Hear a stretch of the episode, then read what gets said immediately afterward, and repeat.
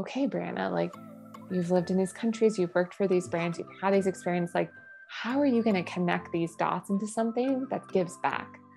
And I mm think that was my growth was actually taking time a time out and really processing every experience to figure out my next move. Hey, hey, hey, everybody.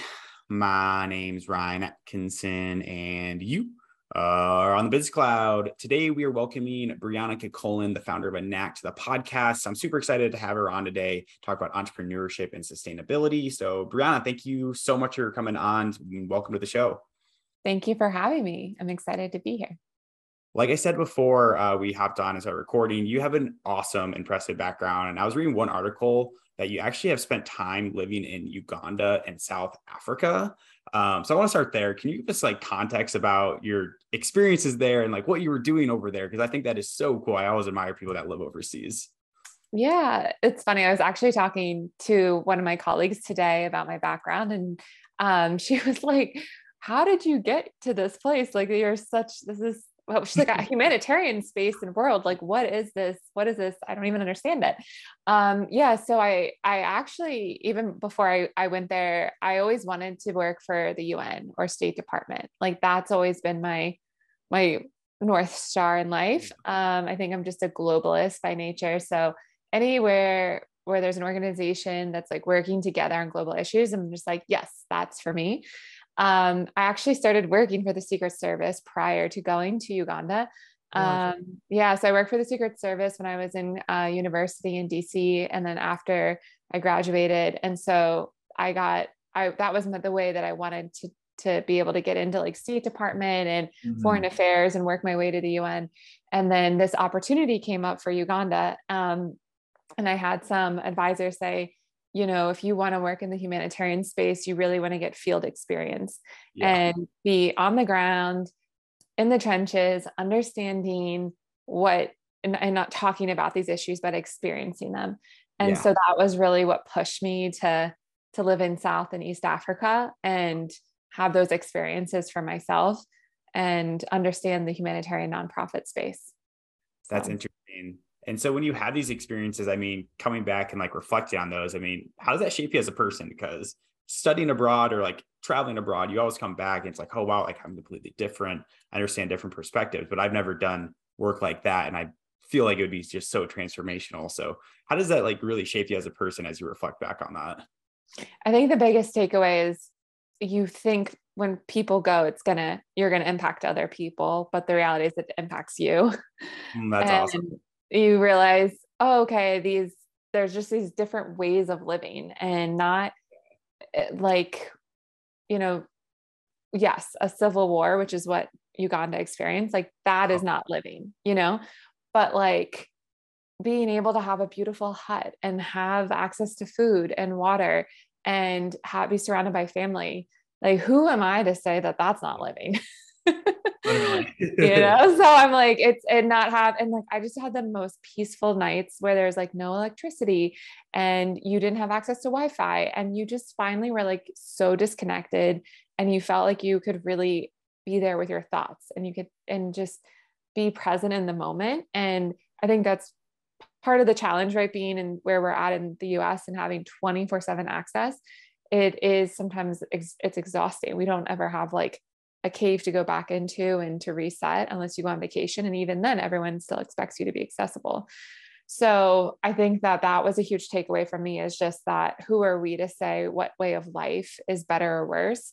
Yeah. Um, and so I just had, um, I learned, I feel like more than I gave. And um, I just became a firm believer that you need to alchemize like your own story and your own dots and not go into someone else's culture and go into someone else's space and tell them what to do unless of course it's like a beneficial like way in which you're going to ingrain yourself in that culture and and carry and and, and give mm-hmm. back but if it's just like i'm going to come in and everyone needs to wear like for example tom shoes they dropped off all their shoes they're like mm-hmm. everyone here needs to wear shoes but nobody's thinking that realizing there's parasites in the dust and so to be in a hot closed-toed canvas shoe is not a conducive fix and so what people do is they recycle tires and make mm. flip-flops out of them so it's like little things like that that made me think like okay, yeah, people mean well, but like people need to stay in their lane of of what actually are problems worth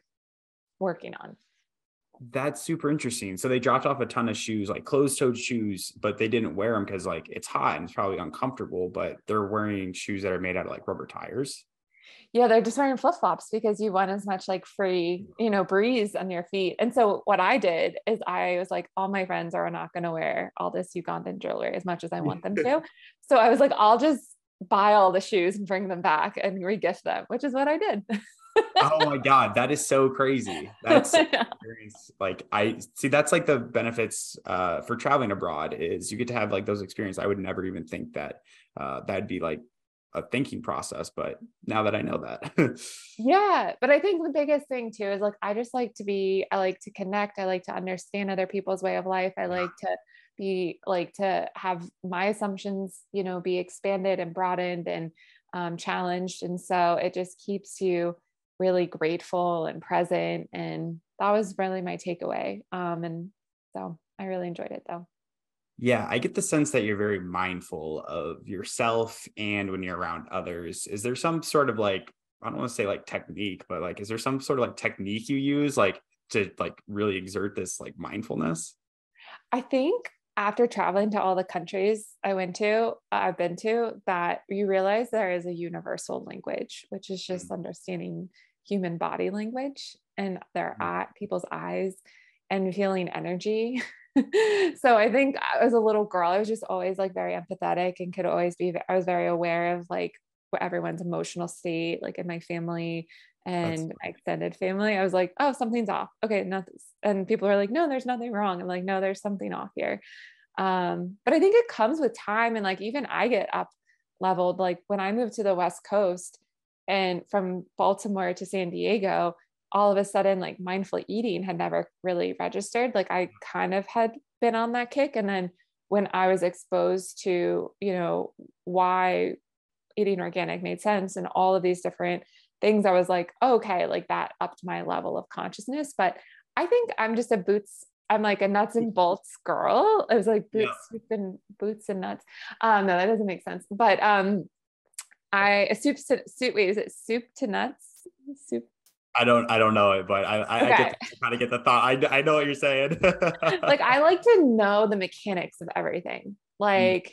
your t-shirt, like yeah. where that fan comes from. Like I just love manufacturing and supply chain and yeah. really just understanding the process of like a physical good um, process that is really interesting um, and i do want to talk about that uh, your experience like with these supply chains and some of these factories um, that you visited like worldwide. Uh, can you tell us about when you were first like exposed and how you're exposed to traveling and checking out like supply chains and factories um, and you can kind of just give us an insight into like what those factories are like inside. I've never been in one uh, but so i would love to hear it yeah. So for me, after I did humanitarian work, I ended up in the for profit space because I did not like to ask for money. Yep. Um, for nonprofits. And so, but now I ask for money all the time for fundraising. but um, but I think at the time what I found frustrating was like people only wanted to give money in nonprofits for like pineapple seeds, but they didn't want to pay for the gas to get to the villages. So it was very limiting and I think I just genuinely do believe in capitalism, except with con- like a conscious capitalism is what I believe in. Yeah. So like, yeah, there should be an exchange of energy for goods and services, and then you just tack on like your expectations socially and environmentally around that. Yeah. So for me, um, after I left East Africa, I had a pretty traumatic experience where I was actually kidnapped. And so that's why I moved home. so, yeah, which is like, I, I, so that in the humanitarian space is like very common. I know, like in the non humanitarian space, people are like, that's like the worst thing. But like yeah. in that field, you're like, yeah, like at least once or twice, like each person's like had that experience. And wow. so, um, yeah, so having going through that, um, I decided to take a break and and move back to the U.S. And then Under Armour was recruiting for supply chain manufacturing, so I ended up moving to Baltimore and saying I'm just going to take a break and be with like a larger corporation that just has more benefits and a little more stability. Um, ironically, I felt like it was more dangerous in Baltimore than it was actually like in the village I lived in Uganda. But um because there was like no guns where I was, but there's like a lot of guns in Baltimore. Um, and I love, love, love Baltimore. But it was definitely just funny to have my family be so concerned for me yeah. when I lived in Uganda. And I was like, you should be more concerned now. but um, yeah, so I started in supply chain sourcing, and they had a trip coming up to Central America for their um, apparel factories. And I just put my name in the ring and I was like, hey, I I would like to see this. I, yeah. I want to know what's up. Um, and so we did like a one week tour from Honduras to El Salvador to Nicaragua. And I just got to go in the belly of the beast and see wow. how our clothes were made. And I got to in El Salvador, I actually got to sew. Um, the one of the factory owners put me on the factory floor and he was like you're going to learn how to sew a machine which is really really hard um, and then actually uh, sew a garment. And so i had it took me like two hours to thread the machine and everyone's like yelling in spanish and it's like there's no ac and it's like hot. And i was like whoa this is a lot. And then we did compression fabric so at the time we were doing like alter ego shirts like batman and like superman. And so i had to like figure out how to like not sew my fingers and do this. And so this whole process, like my garment looked insane at the end. But I, I, I remember coming home that day and being like, wow, nobody knows this is how our clothes are made. And that's just one part, right? That's not even including the farm. That's not including the textile uh, manufacturing plant. It's just that's one piece of the pie. So that was my takeaway. This whole system, this infrastructure is like very hidden, but mm. we're all complicit because we're all wearing clothes. So, why is there such a disconnect in this understanding of global manufacturing for clothes? And so that was really my big move and transition. And then from there, I became the first one to volunteer. So I was like always going to factories, always willing. I just wanted to see the whole process. That's super interesting. Yeah. So, like, how are these buildings like built out? Like, when we say factory, like, how big are these things? Uh, I know you just said there's like no AC, everyone's yelling Spanish, but like, what's it like inside? Like, what are the, I'm just curious, like, what are the people like um, inside these factories? Like, what's kind of their mindset? I'm assuming very, very blue collar. Um, but yeah, what's their mindset? What are these factories like from the outside and like really on the inside workings? Yeah. So um, most factory owners are like incredibly wealthy. They own multiple mm. plants. They have other businesses. They're usually very tied in with the local or the country's government. So they like love to take you out to like all the places. So I got to go to like really nice places in each mm. country I was in. Um, but then the factories themselves are usually they're based off of low cost labor. So okay. they're usually like 45 minutes outside of the city center. Usually in rough neighborhoods. There's full security over everything. And they're pretty, they usually are very large, um, depending on like what their capabilities are and who their customers are. So a typical brand, a typical factory is probably gonna have 30 to 40 customers. So you'll see Adidas next to Nike, next to Under Armour. So everyone's oh next God. to each other because they all have the same capabilities that each brand needs um, sometimes like a Nike will like do a joint venture and own a factories because they don't want anyone to copy new designs that they have coming out. Yep. Um, so yeah, they're they're very hot. If you go to a textile plant, oh, it's like our fabric mill. It's like the smell is horrible. Oh no. Um, because it's just chemicals. It's like just it's disgusting. Um, it's so, and like you have to wear like an eye mask because it will sting your eyes. Like all the chemicals that are Wow. guys that are dyeing the fabrics. Um, tech, they're usually always outdoors. Um, they need like air coming in mm. and out. Um, and then of course farms, cotton farms, um, going to visit and like getting to meet all the farmers and see all of, they usually have obviously land that they're yeah. growing and they usually have food crops next to the cotton. Um, and then I've actually never been to like a synthetic fiber fabric process. So like polyester, right, comes from oil. I've never seen, like, I've never routed, traced that far back to say, like, where's the oil being extracted from and how's it being converted into yarn? Like, I've never seen that part personally. That's interesting. I think you made a really good point uh, a little previously about like we're wearing our clothes right now, and like no one really thinks like, oh, like where did this, where did these clothes really come from? But it comes from a lot of these factories where it's low cost, it's like disgustingly bad conditions, people aren't treated well, um, and I think that's a really interesting point. So like, how does is that something we should be uncovering as like Americans? And if so, I mean, like, how do you uncover that? So there'll be like different PR crises that will happen, and that will be what like pushes the industry forward. So we had the collapse mm. of Rana Plaza in 2013 in Bangladesh, and so like that thousands of people were killed, and so that wakes people up. I think Gap was in there, a couple big brands. And so it really feels like it's a PR crisis, it's legislation, and it's customer driven. Like those are the three drivers to like in, to escalate you know, or not to escalate, but to improve the to escalate or um, uh, I can't think of the word to but to get the standard higher.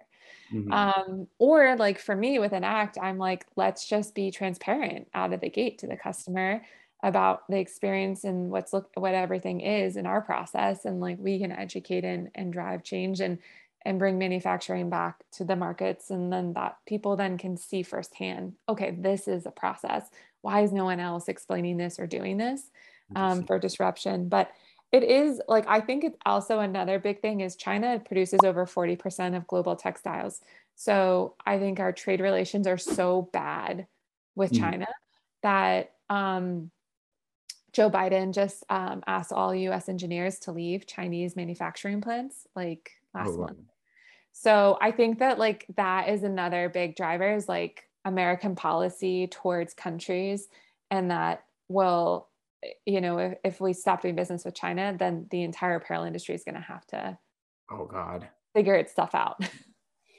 is that kind of like scary though? Because like so many people do do business in China, and like if all of a sudden we pull them out, I mean, would that? I mean, like, what are some of like the repercussions? Is that the right word for it? But like, it'd be just nuts, wouldn't it be? Yeah i mean i think people who work in apparel industry like that's their greatest fear is yeah. is that right there right because then like the way that they produce their clothing goes away the cost that they mm-hmm. bake in and they have to think of a new country a new system a new process in order to to do what they've already been doing for years and years yeah. personally i'm excited for it because i'm just like you know i don't know if you've spent time in china but it's smog is horrible, like so bad. Like this is gross, but like I sneezed and it was like black. Like that's how bad it gets there. Yeah. I was like, whoa, like what have I been like?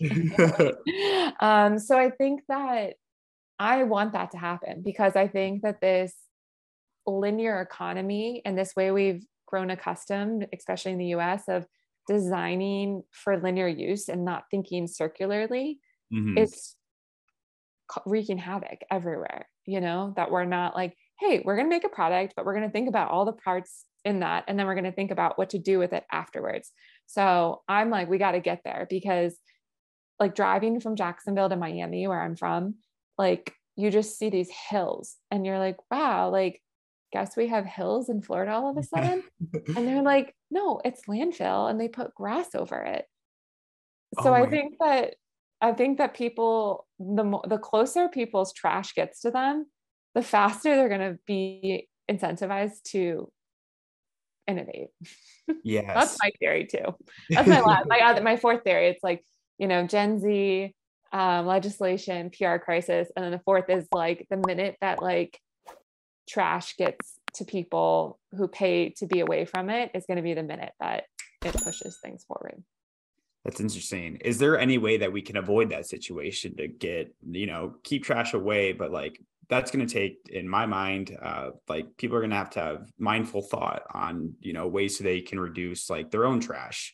Um, could you give us like you know like three ways people could do that? Um, i would love to be educated in the space. I know a lot of other people would be as well.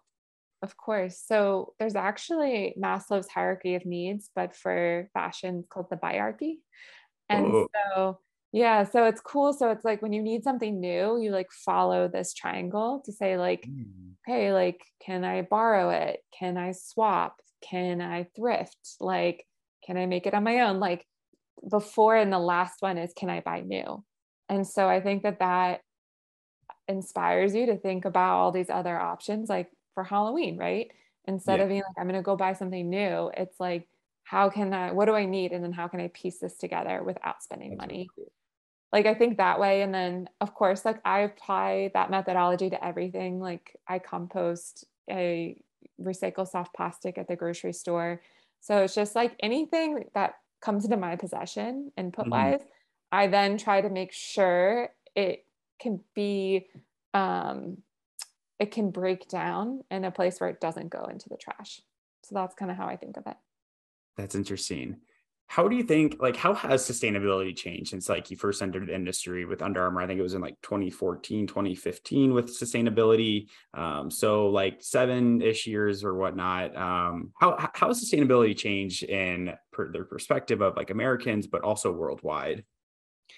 Yeah. So sustainability has so much like of a stigma, in my opinion, attached yeah. to it. And so I've been like very careful with it because sometimes people feel very um like like it's an accusatory thing when you're like mm-hmm. this is sustainable or this isn't because it's like they're doing something bad. So I think it holds a lot of different weight and like a lot of people in my time working on the brand side I would find some people would equate it with energy savings, they would equate it with water savings, mm. um, electricity. But then, like other people would see it as just purely social. It's human rights. It's making sure there's no child labor. So it's yeah. like what I realize is there's so many different definitions of sustainability based off of what each person's experience is.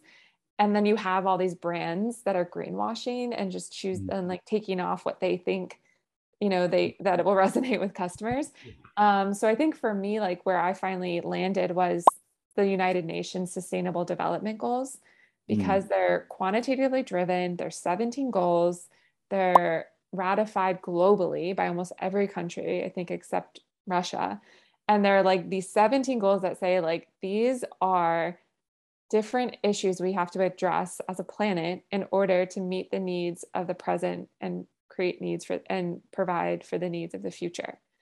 And that's what I think sustainability is, right? Is like being able to have everything you need and then making sure whoever is coming before or after you is going to have access to the same resources and tools that you have. That's how mm. I look at sustainability, whether it's social or environmental. Um, if that make, does that make sense? Yes, that absolutely makes sense. Um, and I want to talk about like this, the 17 United Nations Sustainability uh, Development Goals, because that's actually I saw on your guys' website, like what you consider your North Star. Um, it says that's our North Star, and we partner with change makers in their respective fields that take action. Um, so I kind of want to shift the conversation to you and like Anact. Um, can you tell us um, a little bit more about like Anact? Uh, you're obviously very passionate about sustainability. You're probably one of the most mindful person people I've person people I've ever met. Um, so can you tell us a little bit more about how like Anact started uh, with these sustainability goals in mind? Um, I'd love love to leave the floor to you on this. I think it's a really interesting company. Thank you so much that for that feedback. I appreciate it. Anact is it is I think for me it's like I don't do anything unless I pro- think it provides real value. If it mm-hmm. doesn't provide value, I'm not going to get behind it. Yeah. And I think that really Anact was born out of frustration in my industry in my space of talking to the people who were the thought leaders and not seeing them do and the things I felt like needed to be done and they knew what was missing. Mm-hmm. And I felt like everyone just looks to Patagonia and says, we're going to do equal to Patagonia. Yep. We're not going to go above, we're going to go equal. And I'm like, Patagonia should be the norm, not the exception. Like that's how how how horrible the situation is in that mm-hmm. the infrastructure. Like one shirt at Forever 21 has traveled more than the average American and wow. is sold at four dollars. It makes no sense this makes no sense. The math does not make sense. Yeah. so I think for me, I was like, all right, Anact, I'm going to like, I want to be inspired by a movement bigger than a mm. product mm. and a brand. So, like, you know, I think when you start off as an, as an entrepreneur, there's a million things you need to do. And yeah. it's coming left, right, center. Like, whoa, here we go. yeah. Like, where do I, how do I like decipher? And so I feel like for me, and I was like, I can take one act every day towards the vision. Uh-huh. I can uh-huh. move closer to this. As long as I take one act, it's okay. Like I'm not, yeah, I'm not, I have a vision in my head. It's not here in front of me, but I'm taking a movement and act towards it every day. And this mm-hmm. is what I'm passionate about. So I'm going to make it ambiguous enough that whatever people's other passions are, like your, you know, vision for your podcast, that when you feel frustrated when something's not working or something doesn't go your way, that you're like, okay, there's a larger community of people who are taking one act a day yeah. towards what they believe in. And so I wanted it to to feel this move, this community around activism, whatever that looks like for you. Um, and the Tao's like our Trojan horse. It's walking the walk, talking the talk in the space that we know how to do. But we know that there's a lot of other industries and spaces that need change and and and um, other people that's their role to play in it. So we just wanted to say, we see you, we hear you, let's go. Um, so that was Anact and then our act first act has been the bath towel and yeah just hate the smell of mildewy towels have naturally resist the growth of bacteria hmm. looked at the market didn't see anyone doing anything um got it, was like a 25 billion dollar tam i was like wow. okay this is like an this is a large market there's a lot of gaps in it we can yeah. be a product category leader in this space by providing a unisex brand that brings men into the conversation. Mm-hmm. We, you know, don't use any chemicals or dyes. So we have a limited color palette, um, which has mm-hmm. become an amazing talking point as opposed to a limitation, which yep. is what people thought. If you don't do what everyone else is doing, then like you're not going to make it. Right. Yep. And my thought process is if you logically don't do certain things and back it up, that's more relatable than doing what it, like we're not providing value if we do what everyone else is doing. So it's really what Anact has been born from. I love that. So it sounds like it's been like a little bit of a movement that you're starting uh, to take it like enact each day which i love. And then it's also you saw an opportunity here uh, did you say like 25 28 billion dollar tam mm-hmm. um, total addressable yeah. market? Um, and i think that is really cool. You saw that there was a gap in there and then you shot it um, with the movement and with a product that uh, both both genders can love that is unisex. I think yeah and coming from the apparel industry it just i hated feeling like this only fits for this body type. This only fits yeah. you know for like you know this group. And so for a towel it just is like i love being able to say we can talk to anyone. Mm-hmm. I mean, anyone can be a part of this movement and consume or like have this product and so that was like another big thing for me is is one size fits all yeah i'm I, I want to ask like, how do I ask this? How do you, because I think people get behind movements. They get behind uh, a brand's reasoning for to be alive. To what do they say? Um, so do, how do you market that? You know, Anact is more than just a towel. Uh, this is a real movement, and we want you to be a part of it.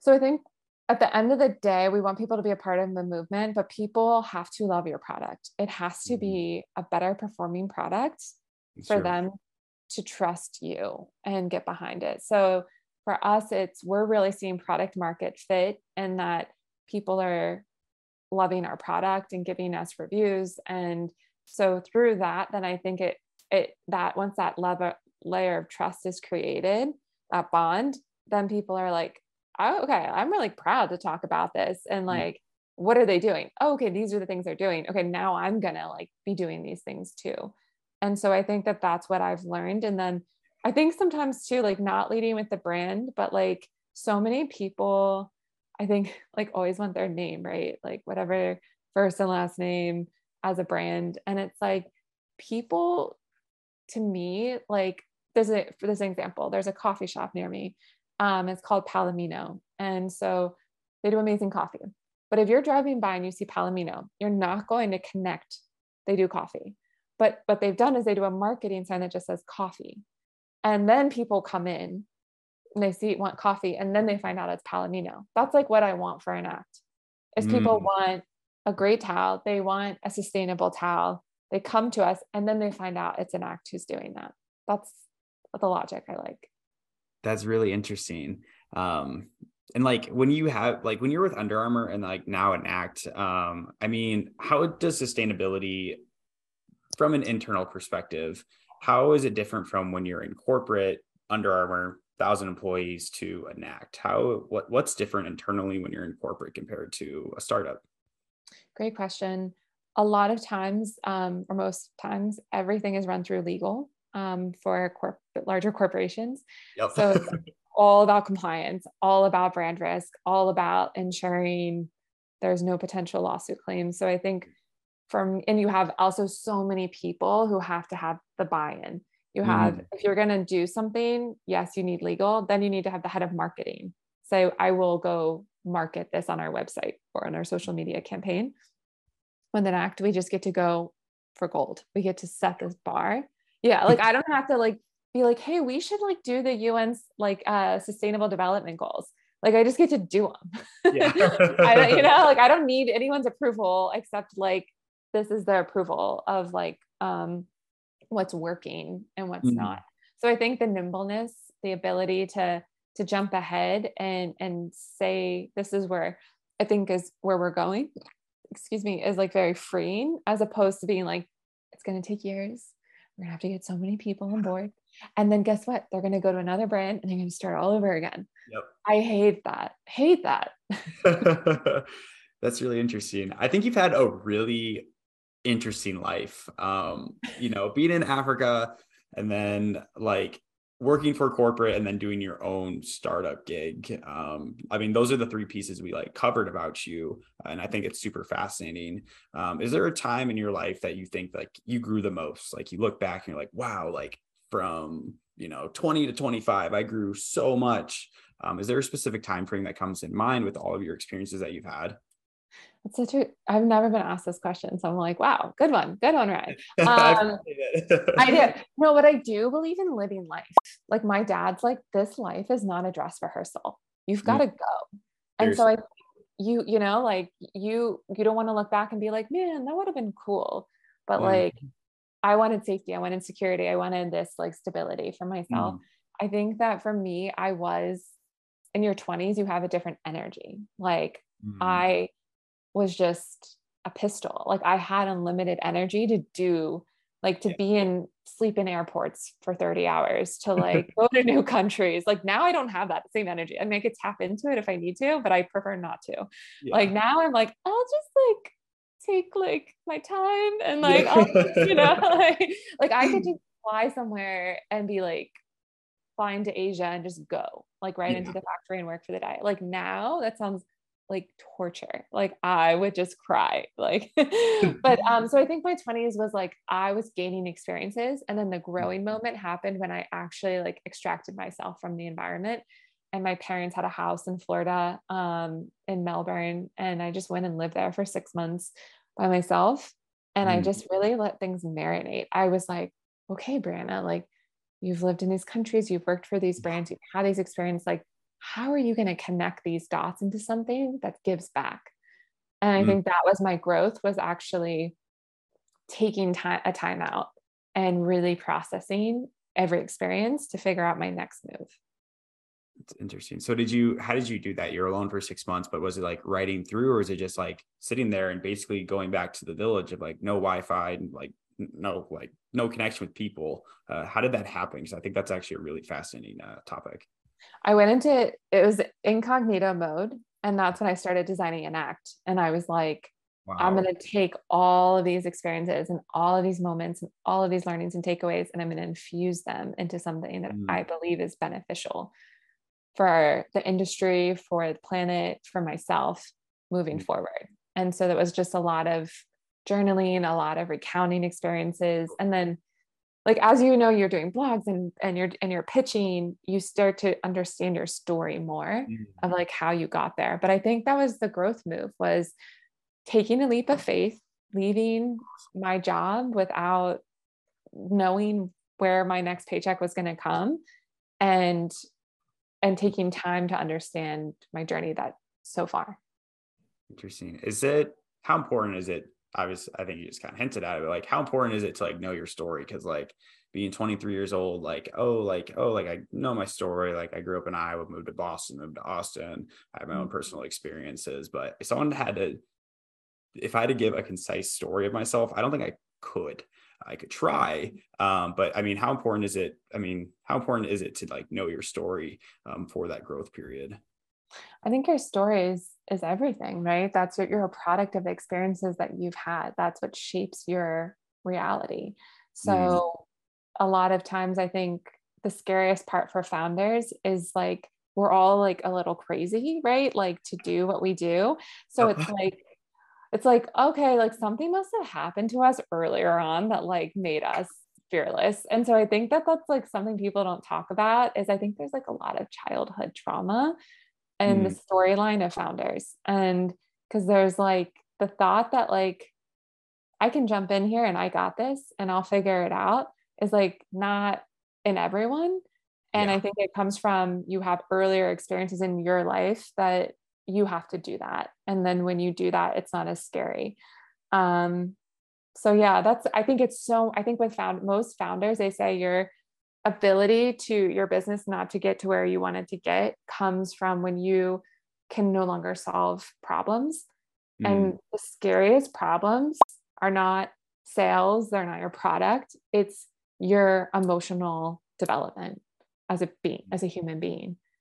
That's the scariest part is and for example, like for me, I had a huge issue asking for help. I have a huge issue being vulnerable. So that's like part of my earlier like experiences as a kid. So then now, like when you're a founder, if you don't ask for help, like that's bit that's bad, you know, that's really bad. But like that's what was happening to me early on. And so then mm-hmm. I was stunting the growth of where we were going. So I think that it's just imperative to know yourself, to know the experiences that have sculpted you, because those are going to be the ones that are going to help you. Are they going to either plateau you or they're going to help you get to the next level? That's awesome. Yeah, I think uh, going back to what you said there of like you kind of have to be a little crazy to start your own company. Uh, I was talking with my fr- one of my friends down here in Austin about that, and he was like, "Yeah, you have to be like a little crazy to like take that leap of faith. To like you really don't know what you're doing, but yeah, I'll figure it out as I go." And I, that was right on par with what you said. yeah, that's exactly what it is. But I think that like you have to have had either had that modeled for you. You have to have somewhere where you've felt that feeling before, and you're like, "I'm mm-hmm. going to figure it. I got this." Yeah, I want to ask like real quick, like, are were your parents like entrepreneurial? Because there was a fascinating study that came out in July that I read. If like if your parents are entrepreneurs, you're just kind of not bred to be an entrepreneur, but your chances of becoming an entrepreneur are just way higher uh, because you see them take the risk, you see the day to days. Uh, so were your parents and entrepreneurs, or like where do you think your entrepreneurial like, oh, I'm gonna go, I'm gonna be a go getter and like just kind of fly without any wings? It comes where it comes from. I think my parents are really hard workers. Um, yeah my dad's first generation Irish, my mom's second generation Polish. And so wow. everything my parents have is what they built. And so, regardless of if it's entrepreneur, it's a startup or it's not, my brother and I were taught we work, we we build what we want in life. And mm-hmm. so, I think that that, um, but they they're not. Um, my dad was a college basketball coach, and so he builds programs at yeah. established universities, but like they're established. so he's a builder, you know, as mm-hmm. it relates to the sports arena, the sports space. And my mom would always like have new business ideas and would do things, but never had to provide for herself in order to see them through. So I think she's entrepreneurial, but it's like somebody asked me, they're like, when, how do I make my job full time as a, and as an entrepreneur? And I'm like, make your rent dependent on it. oh yeah. I said, make your rent dependent on it. Uh, I like when you have to do, figure out if you're going to pay rent or not, you'll figure some shit out real quick. I love that. That's really good. Um, and we're going to end up with one more question as we are closing this book on this podcast. This has been super interesting. Uh, like I said, you're like so mindful. It's blowing. It's like mind blowing. Um, I want to ask, like, if you could think think back to your 20s. I mean, is there like one trait that like really stands out to you where it's like, oh, I wish I would have invested in this a little bit more? Hmm. I think for me, listening, uh, I'm going to say listening, patience, patience, mm. and experience. I think I was just always rushing to get to the next place, thinking that would be finally things would click yeah. without ex- enjoying the experience and the journey. And I think at the end of the day, it's really about the relationships you're building, the lessons you're learning, and mm. not about the end goal as much as I love an end goal. I think that's the cult that's enjoying that process, right? Like I'm sure you have goals for your podcast and goals for yourself, but it's like this moment connecting that like that's the gold. And I wish mm. I'd I'd learned that sooner instead of running so fast and so far. Oh man. Well, this episode went by very, very fast. Uh, we are coming down on time here. Uh, I mean, where can people find you? Where can people connect with you? Please plug it all. You were awesome to have on the podcast. I love this conversation. So I'd love for other people to connect with you as well. Likewise. Thank you. Yeah, you can follow us at Anact Global on Instagram. Our website's anact.com. Um, you can send an email to our website if you have any questions. And then you can buy our product on Amazon and our website and several different wholesalers as well. Perfect. Well, everyone, please go check out that website. The links will be below. Uh, thank you so much again for coming on. This was an awesome episode. Learned a ton. Uh, very, very mindful. So I appreciate that part of it. So yes, thank you so much. Thank you so much, Ryan. Hey, hey, hey, everybody. Thank you so much for t- tuning into today's episode with Brianna Kilcullen of Anact. This was a great conversation about sustainability, mindfulness, building a story. Uh, at the end, when she talked about sitting down and really take, taking in her growth, taking in her experiences and where she want to go for the future. Uh, that part really resonated with me. So if you love this episode, make sure to like it, subscribe, and turn on the notification bell for all of our upcoming episodes as well. We have a ton of great guests coming on, and we don't want you to miss out on any of these interviews. If you really love what we're doing, make sure to give it a five star rating wherever you get to your podcast. If you enjoyed this episode, you'll also love these episodes with our former guests.